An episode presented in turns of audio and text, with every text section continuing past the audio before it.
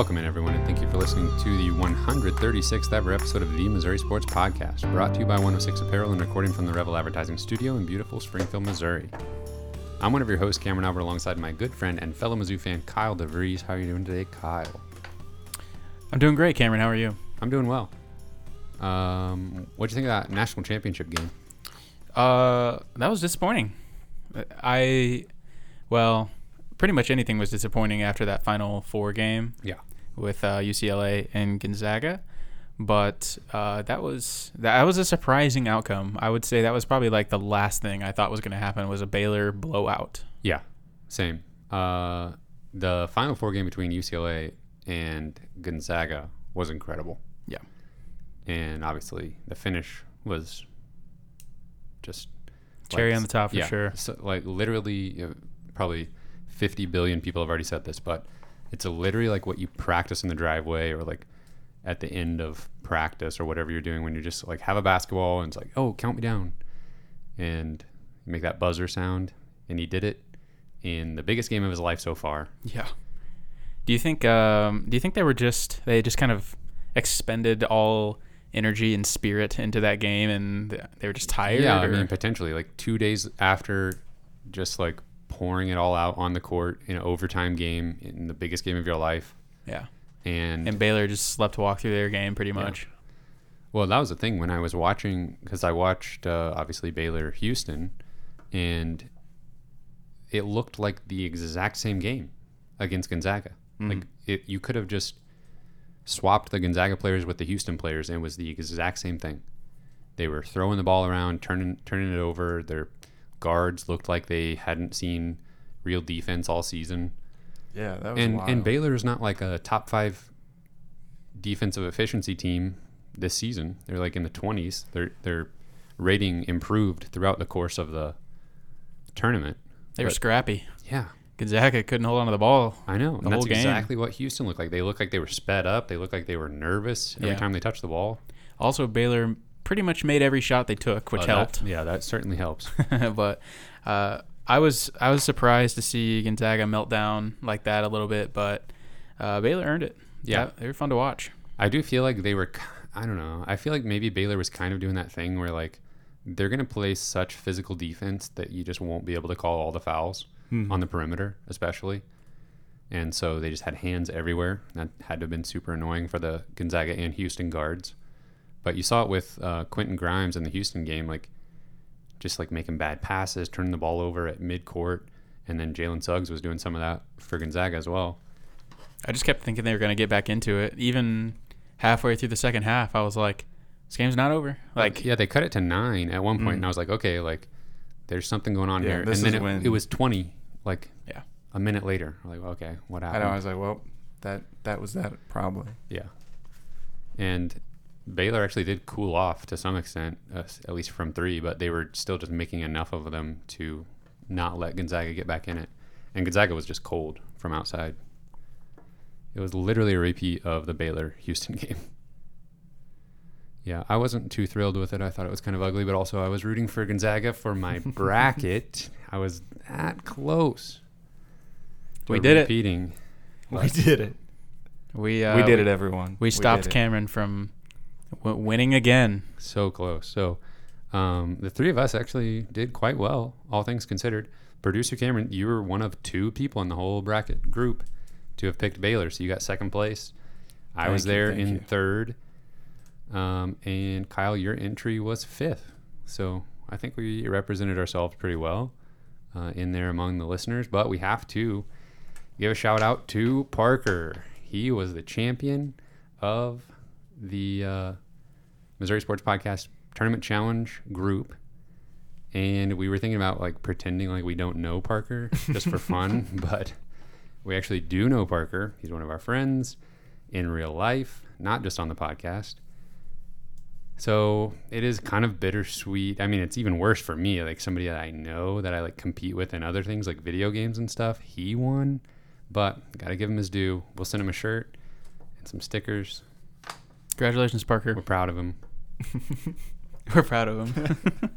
He did a great job picking Baylor. yeah, we uh, we had a lot of a lot of entries, a lot of funny funny bracket names. So thanks to everybody that participated, uh, and hopefully you'll do it again next year. And uh, we had a lot of fun. The next highest uh, finisher that was not one of us and not the winner, Parker, was also someone named Cameron. So shout out to Cameron. And his bracket name was Rosburg's Up and Under. It's a beautiful thing. Yeah, took me back, and man, we could have used Rosburg. That like conference play Rosburg, or like that second half of conference play Rosburg, his senior season. We could have used that pretty much any time since then as well. Oregon to Norfolk State. Yeah. Wow. It, it doesn't even seem like it was this like watching the. Uh, That was a little violent. I'm, I'm sorry. you can't just like th- like throw that on us out of nowhere. just like It would have been perfect though. It's exactly what we needed against true, Norfolk State. true, that's true. um, watching the national championship game and even the final four, it's always like this is the same event that Missouri participated in. Feels like a year ago that Missouri was playing Oklahoma. Did they play in the same court that Missouri played in? I think they played. Well, they played in one of those Lucas Oil courts that looked exactly like the same court Missouri Yeah, played on. surely- Same like atmosphere. Yeah, yeah, yeah. probably so. Yeah, it's not. I guess not typically. They don't typically play the early games on the exact same setup Mm. that they're going to play the final four. But Well, it's quite a large building, so I'm sure Yeah. that they. well, they I think they probably did this year because yes, producer. Yeah, I was just thinking, and I guess I could probably look it up, but they probably could have had courts on both sides of. They did. Mm. have games going at the same time. Wow. Just Actually, like I youth saw it- basketball days. I saw a tweet that uh, Houston, I believe, after they, I think it was their Elite Eight game, or maybe it was after they after they advanced to the Final Four, they were having their congratulations on the court, and uh, the other game was getting started, literally on the other side of the curtain from Hmm. from where they were. It was like a all the lights were off on their section. They were kind of walking off the court with their trophy and whatnot, and that makes sense. You don't have getting to like set everything up. It's just like ready to go. Yep. Yeah, Cool. interesting. cool. Okay, yeah, congratulations, Parker. You won the uh, you won the group. I'll be I'll be back next year. Now, it, not you won't all be out to get me, so I, I don't have to worry about that. Don't have a target year. on your back yeah, anymore. exactly. But See, will we still believe in your takes though? you better. After after Abilene Christian beat Texas, I think that's all the uh, backup I need. So System was validated. yeah. Uh, before we get into the week's Mizzou news, uh, don't forget if you're just listening to us to check us out on YouTube. Even if you don't want to watch us there, we appreciate you subscribing. Um, and if you are watching on YouTube, leave us a comment and a like on the video. That is appreciated. And also, don't forget to check out our Patreon page so you can see how you can interact with us even more. And that is patreon.com slash missouri sports pod. Patreon.com slash missouri sports pod. Kyle we talked about amari davis last week. Um, he has some some fellow uh, new additions to the mizzou basketball roster we went through who we thought maybe mizzou was targeting some of them they were maybe some of them they weren't and uh, missouri has already struck out maybe on a couple guys that we thought they were in on.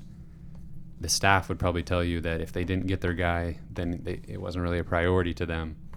Um, I, I think I want to just kind of like go through the last week because my feelings about the whole offseason, and I think a lot of Mizzou fans feel the same way, fluctuated quite a bit from day to day or even within the same day. Um, I don't remember what day it was exactly that most of the transfer news specifically from Missouri was going down. Yeah, for me, I think this has been really fun. I, I've enjoyed the past couple of weeks. I can't stop checking Twitter, uh, just trying to find the next little nugget of news about uh, what Missouri's roster is going to look like next year. That's just been a lot of fun, and uh, Missouri hasn't had a lot of turnover on their roster the last few years. Um, we've just kind of seen the same guys play for two or three seasons now, so it's been kind of fun just knowing that everything's going to change. We're going to have a whole new group of guys, and uh, it's all going to happen really fast. And so it's kind of fun just seeing how that all comes together. But we talked about a lot of people last week. We talked about a lot of a lot of uh, free agents, if you will, and uh, funny, the two new players that we have to talk about, we didn't talk about at all. And you could, I don't know, I don't think that's a bad thing. Um, but uh, I, and I would say only one of them would we have even thought had to- on the radar at yeah. all. Yeah. Uh, so the new additions since we last spoke are it's spelled like Dewan, but it's pronounced Deshaun Gordon, transferred from Kansas State. Uh, he is a guard who averaged nine points per game and five and a half rebounds per game this past season on a pretty terrible Kansas State team.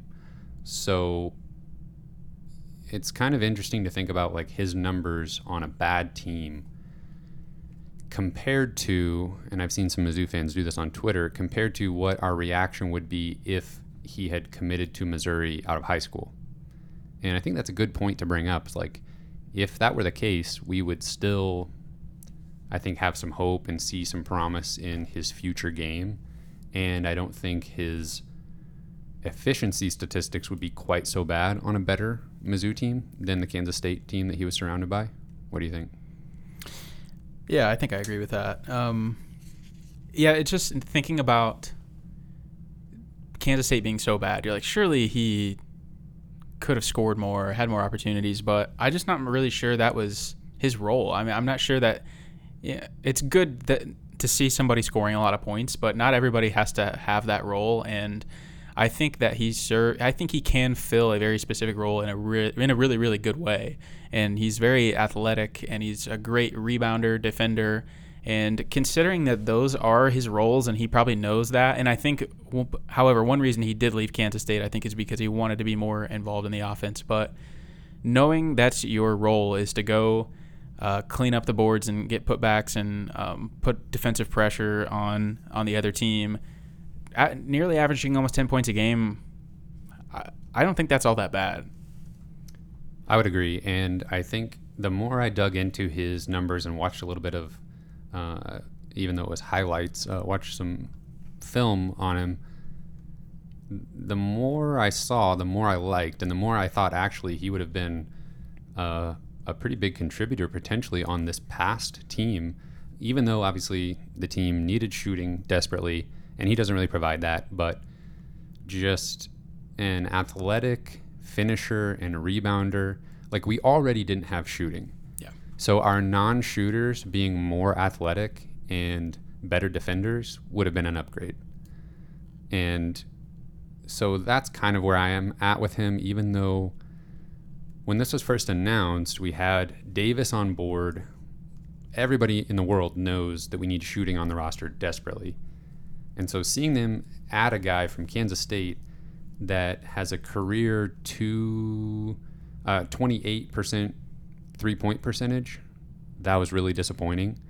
And it was like, okay, what type of player are we after here? Right. Like, how does this make any sense? I 100% agree that um, at that time, at that very moment in time when he when he committed, and I looked at some of his stats and stuff, I was underwhelmed and I was a little disappointed and kind of wondering how how does this player fit? We hadn't heard anything about this player coming from a bad team. Yeah, I kind of started thinking about all those negative things, um, but I st- I wasn't allowing myself to see the full picture yet. And knowing even a little bit more about the roster um, now, I think makes this seem a little bit better. I, th- I think, I, I in my mind, I'm just thinking we need scoring, we need shooting, and whenever we get another commitment that can't shoot, I think it was like, what are we doing? But not everybody is going to be, not everybody has the same roles on the team, and I think I've kind of digested that a little bit and realized that this guy's going to have a totally different role, and he's kind of a downhill slasher. He's athletic. He's really long. I, I don't know. I, I think I've come around on, on him as a, a as a prospect a lot more than I was when he first committed. Yeah, and the fact that he has three years of eligibility, um, that's a bonus, and it makes me feel a lot better about develop developing his offensive game a little bit. Um, one thing, a couple things that stood out to me when I looked at his sort of like advanced metrics on KenPom is he used um, he was 18th in the entire Big 12 con- conference in percentage of possessions used, and it didn't come from turnovers. Uh, it all came from him shooting the ball. So uh, he had the 18th highest percentage of shots taken in the Big 12 conference this past season. So, and then you add to that his conference play offensive rating was 82.5. and a 100 is average. So that is what I first looked at, and I thought something about that's just kind of like terrifying to add that type of dimension to this Mizzou team that already struggled a bit on offense and had high possession guys that didn't have high offensive ratings, couldn't be efficient when they really tried. Looking at the other numbers, though, paints a prettier picture, but it worries me that he wants to be more involved in the offense because that doesn't seem to be his strength. I mean, That is the most concerning thing to me as well. As well, because, like, well, man, uh, I'm not sure you can shoot. Um, if he wants to eat up minutes, like just being a solid defender and a, an amazing rebounder from the guard position, and you know finishing fast breaks and uh, being like a slasher, Yeah. wing guard hybrid, I'm all for it. Mm-hmm. And he shows that he can do that as well because he has a very high steal percentage, very low turnover rate, um, doesn't foul a ton, um, and is one of the better was one of the better de- uh, rebounders in conference play, despite being a six four guard. I also wonder what his numbers would have looked like if he were coming from a mid-major program, kind of like the other two guys are. Um, you know, we like like I said, we kind of scoffed at that nine points a game uh, statistic, and but you know he's coming from a power power five team where there's probably maybe a little bit more competition for points, and maybe his athleticism might have taken over a little bit more at a lower level. I don't know. I think that makes sense. Yeah, because when you're looking at um, Amari Davis, who we talked a little bit about last week, we can um, touch on that again. I mean, he coming in averaging 17 points per game and also shooting 28% from three. Like, okay, so let's just compare the two players' shooting percentages. Davis, 28% just this past season. Gordon, 23% from three. From two, Davis, 46%. Gordon, 47%. So these 17 points per game, that's just coming from uh, better free throw shooting and higher usage Yeah, and worse competition. yeah, I wouldn't be surprised whatsoever if uh, if this team has a little bit of an adjustment period where some of these guys coming from mid-major programs. Uh, I don't know. I mean, it's not like they've not played more athletic guys before, but um, it may take a little bit of time to kind of feel like they're back in the rhythm again. Uh, playing on a team where everybody's as talented as they, are, playing against uh, more length and athleticism and better defenses, uh, they may not be able to score at will as much as they were at lower levels. Yeah, the thing that I'm excited about with Davis though is he has um, got to the free throw line a lot and was a 80% free throw shooter, um, and that's something that we thought we had plenty of, and then it just wasn't there this past season. Yeah, he is Both getting to the line and making them. Yeah, he, he's in constant attack mode and uh, putting pressure on the defense and trying to penetrate. And uh, I, he he definitely has an exciting game for sure. Yeah, and that just like kind of the mid range game. I mean, Missouri's offense struggled. They they did want to just get to the rim or shoot threes, but they weren't great at either one a lot of the time. So having a third dimension of mid range shooting, um, I think that'll only help open things up for other players if they can even be a little bit efficient at the rim or from three. Um, anything else about Mr. Gordon? Deshaun. Missouri's going to be the just the toughest team, aren't they? Well, I think that's uh, Martin would sure like that to be the case. Yeah, I mean, it sounds really dumb, and I do kind of say it jokingly, but I do without re- without knowing these guys personally, but just kind of gathering what I can about these guys. Um, it does it, with their style of play and their personalities. It does seem like they fit a Cuonzo Martin coach team so much better than like an Xavier Pinson or something like that. Which is not saying much because Xavier Pinson seemed like the polar opposite of a Cuonzo Martin type player, Yeah. but and we saw that to be true. But I really do think that uh, Cuonzo Martin is obviously looking for talent, but I think he's looking for guys that are coachable and that are tough and play his style of ball. Yeah. And I think Gordon is the type of player that can um, play well in a faster paced um, offense that's trying to score in transition. I mean, if you can kick the ball ahead to him and he can just try to take it to the hole um, with his athleticism, and we saw at times where like like a player like well like Pinson and Dru Smith, they were kind of having to finesse it a little bit in those situations, and a player like Mark Smith or Javon Pickett, they just didn't have the finesse or the athleticism a lot of the time They to just get blocked. make it work. Yeah. Um, I did notice that Amari Davis coming from Green Bay, they had like a sub 300 uh, tempo. So I wonder if he's going to enjoy playing a little faster tempo. And that's a, that's another thing to think about just with Missouri's offense. I definitely think Xavier Pinson was a massive factor in Missouri's tempo being way faster this year than it has been in the past. I wonder if that will continue without him. Uh, I can only hope so. And since you mentioned it, I looked up Kansas State, and they were 308th Yeah. in adjusted tempo. So, two players that I think will enjoy playing a little bit faster pace. Okay, so if you're listening to this and you're a Mizzou fan who, when this news came out, wasn't very happy with uh, how the roster was shaping up, I was right there with you. Um, I thought we needed shooting. We haven't gotten any except potentially some mid-range shooting from Davis, and we were going to have to rely on freshmen a lot. But there were still spots to be filled, and I have to say I was trying to withhold judgment until we got a few more spots filled, and thankfully I didn't have to wait long before Jarron Coleman, but uh, from now on he will be known as Boogie Coleman. That's uh, Great name. that's his chosen moniker. So we landed Boogie Coleman from Ball State, and he is very much the type of player that I was hoping Missouri would land. Um, I had seen his name just like as a an announcement uh, type of thing, and we, um, you know, we were just. It happened just a little bit too late as far as like a little bit of buzz for us to be talking about him last week, but actually, um, I thought it was kind of hilarious that you and I were like texting back and forth, and we were like, before he announced he's going to Mizzou, it was like, okay, maybe this is a name to look at.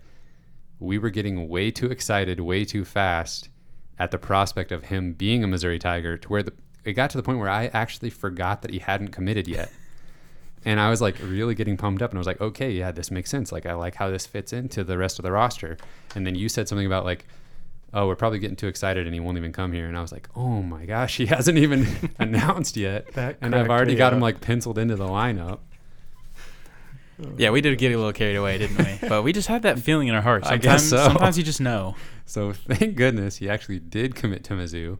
And he hopefully will bring his almost 14 points per game, five rebounds per game, and three assists per game over from Ball State. Um, if he brings that, then we'll be in really good shape. Yeah, uh, Coleman clearly the most intriguing prospect of the three that we've landed so far to me, uh, just because of his versatility, his he brings, and his ability to score. That's something that Missouri fans are we've wanted, and we've been we've just been looking for that a, a pure scorer, a pure shooter, and that seems like something that Coleman can absolutely bring to the table. Um, he's athletic and long. He's not like I would say he's not as uh, athletic as Deshaun Gordon, but he is. He's still very long. Gets to the basket well. Uh, he's just he's incredibly versatile. Yeah, a much more efficient player on offense. He um, he did only play in 13 games this past season, uh, but in those 13 games, he made 31 of his 73 three point attempts. So that's um, 42.5% on almost six three point attempts per game. I will take that 10 times out of 10. Yeah, that's that's enough for me to think that it wasn't a it wasn't a fluke. Yeah, that and that was an uptick from his freshman season at Ball State, where he shot uh, thirty-two and a half percent. But it seems sustainable with that kind of getting that many shots up and getting that many to fall. I don't think is a fluke. And even if that ticks down a hair to like 39, 40 percent, I would not expect him to shoot over forty percent. Right. We, we, I will. I would do some some unseemly things uh, to get some Mizzou players to shoot forty percent from three this coming season. Uh, so he finished his sophomore season at Ball State with an offensive rating of 106, so notably above average there. Um, the type of player he is, though, is just incredibly intriguing because if you so before I actually saw any highlight tapes of him or anything like that, I just went over to the Ball State KenPom page and I was trying to figure out, you know, how they used him exactly because when you look at his efficiency numbers, he's using a ton of possessions, 12th most in the conference that he played in, the fifth highest assist rate, the ninth highest three point percentage, the 24th best block percentage on defense, the 22nd best defensive rebounding percentage. So he's doing everything. He's contributing in every meaningful way, and he's 6'5, 205. And when I look at their team page, he's listed. So, for those of you that don't know, KenPom doesn't actually know what position players are listed at. They it just uses algorithms to try to figure out what position they probably play based on the minutes distribution and stuff like that. And it has him as their starting power forward and also their number two point guard and third on the depth chart at the small forward position if you were labeling them traditionally. So he's Ben Simmons, is what you're trying to say. Something like it. Uh, it's ben Simmons with a three point shot. Even better. yeah. So, yeah, immediately I thought, you know, this guy's bringing the ball up plenty, but also is like the second biggest guy on the floor for them a lot of the time. And they're probably playing four out a lot. And even their starting center shot some threes. So they were, Ball State was playing an interesting type of offense this past season that probably would have been fun to watch a little bit. And also, uh, I got to mention the fact that the number one guy at small forward and one of the better players on this Ball State team was senior guard KJ Walton. Yeah, I heard about that. Familiar name. Familiar name, distantly. Um, yeah, I, am going to be really excited to see how they use him at Mizzou, and uh, it, we may know before the season just based on what the rest of the roster looks like. You know, there's still guys out there that I think we could land that are true point guards that would maybe give us a little bit more hint as to how they're going to use Coleman, but uh, I really have no idea how they're going to use him. He's going to shoot threes. I know that. Yeah, uh, and, and that's that's one thing that I wonder. Like, if he's your best three point shooter, are you going to have him bring the ball up a lot? Probably not.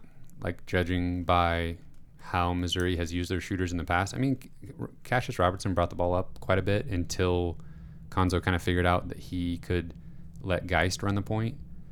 Um, but yeah, that it'll just be super intriguing. And when you add a player that's potentially as dynamic as Coleman, I think it just opens up options all over the floor, and it makes the biggest thing for me is it makes the addition of Gordon, of DaJuan Gordon, make a lot more sense. Yeah. So that was just a few hours later in the day where I was like, and this is exactly why we should see what how these other spots are filled mm-hmm. before we get too down on things. And I was there. I was like, yeah, I know you were getting pretty disappointed. And then that's not to say anything about Gordon specifically as a player, but just like how he fits in with what's already on the roster. Right. Looking at him individually was underwhelming. Yeah. But as a uh, piece of the puzzle, I, I really like what all three of these guys bring to the table and how how they're all different and uh, kind of versatile in their own way and all have the ability to score and, and rebound. And uh, I, I'm excited. And all three of those guys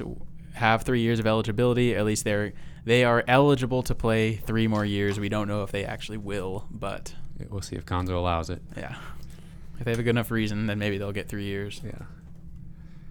Um, so we still have some spots to fill. Now, I, I eventually I want to circle back around to Coleman a little bit because I think he um, ties back into some specific things I want to talk about regarding the coaching staff. Um, but with these last two spots that are available, like I just want to go ahead and give them to Tamar Bates and Christian Bishop. Like, I want to do that yesterday. Just go ahead and add another guy to the freshman class, bring in Christian Bishop to play the five spot, and uh, call it a day. Something tells me it's probably not going to go that smoothly, Um, what do you think for these last two spots? If I'm taking best case scenario, I think I honestly, I don't know. I might say give me Wendell Green for uh, to play point guard and Christian Bishop. Uh, at this point, I really think we can rule out Christian Bishop. I really don't think that he's coming to Mizzou. Uh, at one point yesterday or two days ago, Kansas got a commitment, or yeah, they got a commitment, and I was like, okay, I think they're full. And then since then, they had somebody declare for the M- NBA draft, and they had somebody else transfer. So Shocker. yeah, so scholarships are They're not an making room issue. for somebody. Yes, they will make room for for Christian Bishop if they want him, and I think that's probably where he's going to end up. But um, And we're also seeing other players come off the board that Missouri was interested in. Obviously, the biggest one is Brandon McKissick, who we were kind of in love with last week, Mm-hmm. and we thought there was no reason why you could count Missouri out. And but he ended up going to Florida, which doesn't really align with his stated goals in transferring. But uh, I think potent. Well, well, we kind of both think potentially he thought he had a spot at KU, and it, that didn't end up being the case. And if Florida comes calling, that's you know an excellent program to try to go compete for a spot. But um, I think he'll definitely be competing for a spot. Uh, he'll be competing heavily for playing time at Florida, where that may not have been the case quite so much at Mizzou or like St. Louis. But he's off the board. Um, there's some other guys. Um, we talked about the fact that it's probably a no go for multiple reasons with Cam Fletcher or Caleb Love. Um, Wendell Green's still out there. Um, with the way that this Mizzou coaching staff operates with recruiting, I mean, I just shrug. Like, you, don't know what's going to happen. The, something can make the most sense in the world, and you would think that the coaching staff would prioritize guys a certain way, and then you see something just kind of come out of the woodworks that you didn't expect, and maybe it doesn't even make sense after the fact. So it's hard to predict. And things are changing with the transfer portal literally by the minute. So I think some spots are going to go away, though, that. And I thought that was the case with Christian Bishop. I thought maybe he had a spot at Kansas and then they recruited over him, but now they've opened up a spot or two. So who knows? I think ideally, though, they still got to have a big guy. And then maybe they just pocket that last scholarship if Tamar Bates isn't interested. Yeah, I do think that is their number one priority is is finding another big. And uh, there was an there was a name that came out today. Uh, from his name is Daniel Oladapo, and he is from Oakland, and he averaged basically what it was like ten and eight a game, um, which is pretty impressive to average nearly a double double. Uh, and he would, I believe, have three years of eligibility. That's kind of become another name I've turned my attention to now, uh, knowing that Christian Bi- Christian Bishop is probably uh, not coming to Mizzou. Who else are we gonna get to fill that that big spot? Yeah, um, I like this Oledipo, Oladapo guy Victor from. Oladipo. Yeah, that's what I want to keep saying. uh, I really like his just like from an analytic standpoint. He played a ton of minutes at Oakland um, as a junior, um, and was incredibly efficient. Shot sixty-one and a half percent on two pointers. Didn't attempt a single three. He's only listed at six seven, but two twenty-two. Um, yeah, I mean, he got to the free throw line. He only shot about 60% from the free throw line, but one of the best rebounders in his conference and uh, an offensive rating of 115. So we need guys that can score around the basket, and he seems to fit that bill. I didn't, I haven't watched any highlights of him. I don't know if he's like a above the rim athletic finisher or if he's more kind of a under the rim efficient guy, but I'll take it either way. I would. I mean, it's probably easy for me to say this, knowing Christian Bishop is not coming to Miz, coming to Mizzou, but I would hon- honestly almost put this guy ahead of Christian Bishop in my mind as how he can uh, fill a role at Mizzou. I think he's just a a bruiser who can who can get a ton of rebounds and, and, and score down low. That that's very attractive to me. Kyle's always Kyle's attracted to bruisers. I let be known. Hey, you know me well. Um, yeah. So yeah, and honestly, at this point, seeing what they could do, what they could turn that that last scholarship into, maybe like at semester or um, just having it available for next off season. Axel Okongo wants to come back. That's a good point. Uh, that's always a possibility. Um, but I think at this point, that's probably Tamar Bates' scholarship if he wants it. I would at least hope that that's the way the staff is viewing it. Don't know if he wants it, but I think you're Well, probably yeah, right. Absolutely. Uh, yeah, he, I'm thinking potentially he doesn't.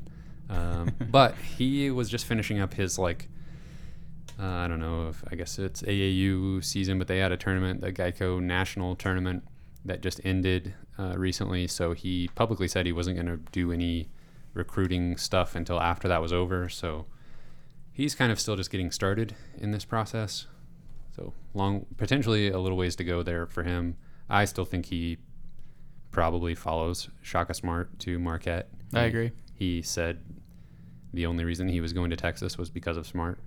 Yeah, he did an interview recently um, after his tournament, just kind of talking about some of the schools he's been talking to, and I don't think he even mentioned Missouri. Uh, he mentioned a lot of schools like Oklahoma State, Oklahoma, Marquette, um, those kind of those kind of schools. I, I really don't. I really would would say Missouri is uh, is a very much a long shot, but uh, weirder things have happened. So you're telling me that the two guys I want, Christian Bishop and Tamar Bates, is not happening. I need I need to get over it. I'm not telling you it's not happening. I'm just telling you it's probably not happening. Sounds like sounds like you think it's not happening. Hey, uh, I would say um, nothing in Mizzou basketball recruiting is predictable. So, Sure. except for I can usually tell you who we're not going to get. well, that's what I'm at. That, I mean, that's, So- that's that's why I feel like you uh, you've got it figured out here. well, It's no, just like the idea that whoever ends up on the roster, we probably don't even know their name right now. All right, so Kyle, what I wanted to circle back to regarding uh, Coleman is just how basically I, I want to have a conversation about the coaching staff. We know that Cuonzo Martin's job is safe, um, and I don't have any problem with that. Now, basically, I want to pose the question to you, and then we can kind of talk through it. Is there potentially any benefit to uh, shaking up the assistant staff? Um, basically, what are the assistants bringing to the table, and are we getting uh, the most bang for our buck with those two main assistant positions? well, to be completely honest, um, yes, I think that there could be value in in changing of the coaching staff. Um, as far as the assistant coaches go, I don't know everything that is brought to the table by by both individual guys. You know, when we talk about uh, why the staff was assembled, when we we can think about Cornell Mann, he has history uh, working with um, kind of a, a certain player that is like Michael Porter Jr. in the fact that he's kind of plays the three or four.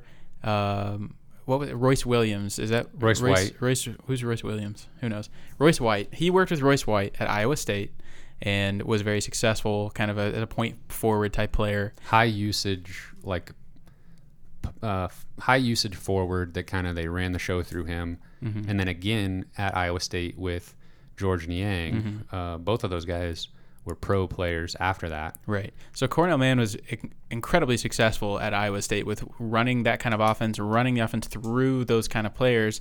And so it made a lot of sense whenever he came over to Mizzou to kind of design a similar offense for, for Michael Porter Jr.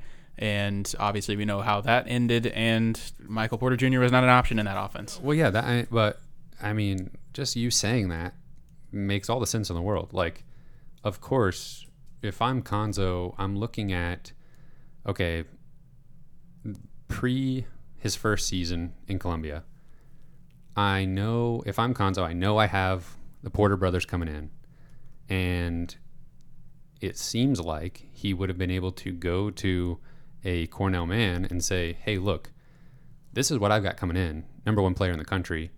He's a super skilled, nearly seven footer. I see what you've done with these players at Iowa State. Let's build this offense around Michael Porter Jr. and we'll have an incredible season. And there's no reason to think that that wasn't going to be the case until he didn't play all but one and a half games for Missouri. And Jontay maybe kind of stepped stepped into that role and was very successful. Um, but dating back to the season that Jontay played, we really haven't had that dominant uh, player to, to run the offense through, especially a player at the four position. And it kind of makes you wonder what have how have they adapted? How has Cornell Mann adapted, and what has he brought to the table to kind of make up for for that lack of talented player?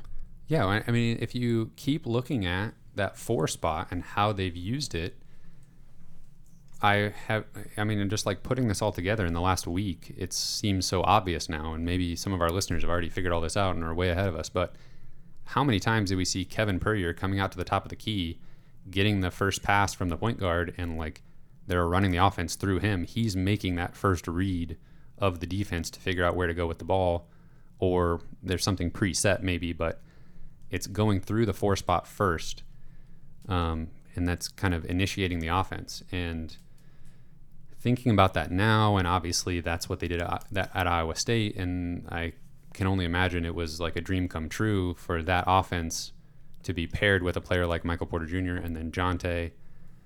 Um, and that's why I think um, Coleman could be, you know, that player again.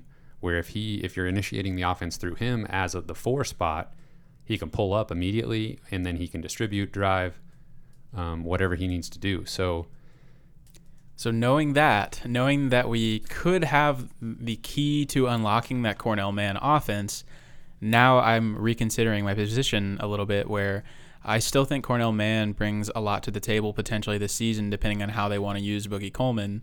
Um, as far as Hollender, I don't know as much in, about him individually. I know he had a really good relationship with Brandon McKissick and thought that might be uh, the key to that recruiting win, but it was not, uh, but did not happen. Um, but you know, I, I I don't know that I know enough about their roles within the program to to call for their jobs, but um, it is a little bit rare that this unit has worked together for this long. It's been what three, four seasons now where we haven't had any turnover. Um, Michael Porter Sr. I mean, but we, we all know why he was in Columbia. right of the core of the core guys and the Yeah. strength and conditioning, none of that's turned over at all since Cuonzo got here. Um, And maybe and and that even leads lends more credence to the idea that they haven't had the guy, um, you know, on the team to run the offense that they want to run. And I can only hope that now, with Coleman, plug him into that spot and implement some of the more fast-paced uh, transition offense that this past season brought to the table. Maybe we can finally get a more effective, efficient Missouri offense that's kind of like the dream of what they wanted to set up from day one. Yeah, Yeah, that's. Uh, I mean, we We're- just laid out that whole scenario, and it could have literally no relevance or credence whatsoever. But I do think we're onto something, and I do think that there's a good chance that Boogie Coleman has a very bright future uh, on this in this offense. I'm not even gonna say it. Uh, we just cursed him, but uh, You did say it. I said it. You just put the curse on. Well, it's a reverse jinx. Oh, okay, cool. Uh, he'll be fine. Please, Uh, just keep him in your thoughts. Keep, keep him in your thoughts. Uh, the other thing that Cornell Mann brings to the table, air quotes, is his ties to the state of Michigan, and that has been super useful so far. You just had to say that, didn't you? Well, I mean, we're talking about what these guys bring to the table. No, you're that- exactly I right. mean, come on, Uh, yeah. We uh, he's really good at finishing second. Trey Jackson. Yeah, that's yes. He had a good game. Uh, Cornell Mann has been really good at finishing second place in recruiting to Michigan State, There you go. but the same can be said about Cuonzo finishing second place to all the blue bloods for many other players. We just need some. We need something to show off to the recruits. Say this is what this is how we're going to use you, and show them Boogie Coleman Yeah. highlights of him hitting six threes a game. Yeah, Could have been uh, could have been EJ Liddell. He could have been the next one. That was We are really violent today with- Yeah, with all of this stuff. I mean, the listeners were already thinking That is my soft. That is my softest spot. Is thinking about EJ Liddell. Well, it does it help you to think about that Missouri just never had a chance because Did they not? I don't think so. He was always going to go Ohio, to Ohio State. Literally, I guess. he loved watching Ohio State football as a kid, and he, that became his favorite team. So he was just going to go there. I mean, I'm sure if they were just a dumpster fire of, an, of a basketball program, probably not. But You know what's funny to think about is uh, slight uh, topic change here, but we were at the Tournament of Champions of the year that he was there, and we were like in the interview room, all wearing our like Missouri Sports Podcast gear. Is probably like blinding him. We're like ten feet away from him, and we're all wearing our Missouri Sports Podcast gear. and he's wearing an Ohio State, and he's already a- committed to committed. yeah we yeah we i'm sure he almost wanted to flip to mizzou when he saw all of us in there but What's probably more correct, um, I'm almost certain, is the fact that he did not notice us because he was um, being interviewed and he is a high schooler and he was playing in a basketball tournament and we were completely insignificant, as was everybody else in the room. And since we didn't ask him any questions, he had no reason to look at us. That's what I am thinking. totally disagree with that. we were right in front of him. He was just sitting there. Well, he, his coach was being interviewed, so while his coach is talking, he's just sitting there staring at us. He Oh. noticed. I know he did. I don't know. We'll, we'll have to ask him sometime. But anyways, he ended up being way better than I even thought. Of course. So that's how that goes. I wish him success in the NBA. You think he stays in the draft? Mm, No, then he Yeah. comes back for one more year. Yeah. Oh, what could have been? Um, what about uh, what about Coach Hollender? Anything? Uh, I think he works with the big men mostly. Was he? He came from Evansville, right? I think. Was so. he instrumental in getting Dru Smith? We'll give him that credit. I don't know. We just we just mostly wanted to like uh, put the pieces of the puzzle together with uh, Cornell Mann and the four spot and Mhm. Coleman and the Porter brothers. Well, it just It's a theory. it's all making sense. Yeah. We've we've been uh, connecting the dots with like yarn and like have pictures on the wall. So Yeah. but it's all coming together. So in theory, this is going to be the year. Plug Coleman into that point forward, run the run the offense through him. No, what, what I really want, what I really want to ask you is how is Missouri's offense kind of recover from Drew Buggs transferring? I don't know if they ever will. Honestly, he's in the portal. Um, will he follow Mark Smith to Kansas State?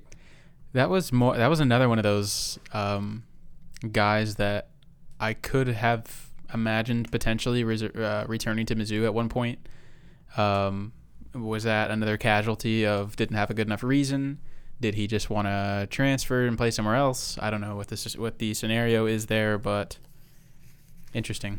Well, and and I thought that this whole past season they were kind of it, it- like if I was watching a TV show of the uh, Mizzou basketball team, then like a scripted show, then they're like setting up this character Drew Buggs to like come back for another season and then like be on the staff and like you know be a graduate assistant and all kinds of stuff like that was his character arc that I had in my head for his time in Columbia and uh, obviously that Well, doesn't seem to be happening. I thought it made sense for him to want to come back to Mizzou because he could potentially have a bigger role next year. I think he had more in the tank than he showed us this year. I think he just knew that he there were other guys on on the team that had bigger roles and so he just chose not to shoot very much and stuff. I think that he could have scored more if he wanted to.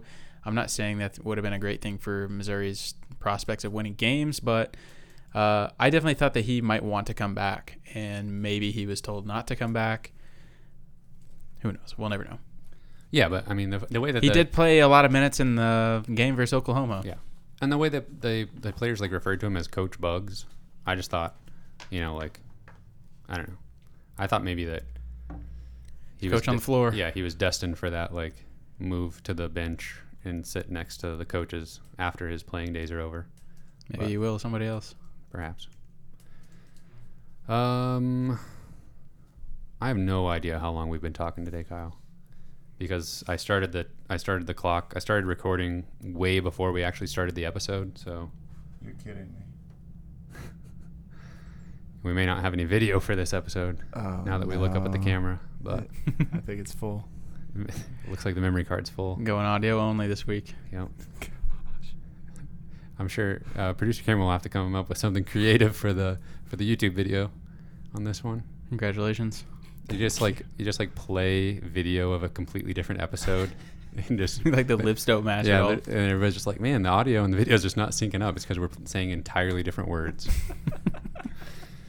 Just just loop the like ten minutes we got like for the whole. There you go. Um, I'll find some like uh, royalty-free stock photos of like the players that we talk about and stuff that you can like throw up on the screen during the appropriate segments. See how that goes. I hate it. Um, did we get everything out that we needed to talk about this week? I think so. It's exciting times. it is. It's fun. Yeah, and I- and at some point, we need to like actually take stock of the full 2020 slash 21 basketball season. But with the rate that news is coming out, and we have to like keep up with the roster, who's in, who's out. We'll we'll have time to talk about that stuff. Yeah, like we- it'll slow down at some point, Yeah. and then we'll be wondering what we're going to we'll talk have about. an actual off season Yeah. to get through all this stuff. But it is exciting. I enjoy talking about it very much. I hope everybody enjoys listening about it as much. Congratulations, Parker. Yeah, we'll get you a shirt ASAP. All right, everybody. That's all we got for you. You can find us on uh, Apple Podcasts, Google Podcast, um, and Spotify. Uh, we're on Twitter and Instagram at Mizzou, Mizzou Sports Pod, and you can email us at Missouri Sports Pod at gmail.com. Sorry, I was just thinking about what I'm gonna have to do to this video. I knew we lost you the moment we looked up at that camera. Oh man.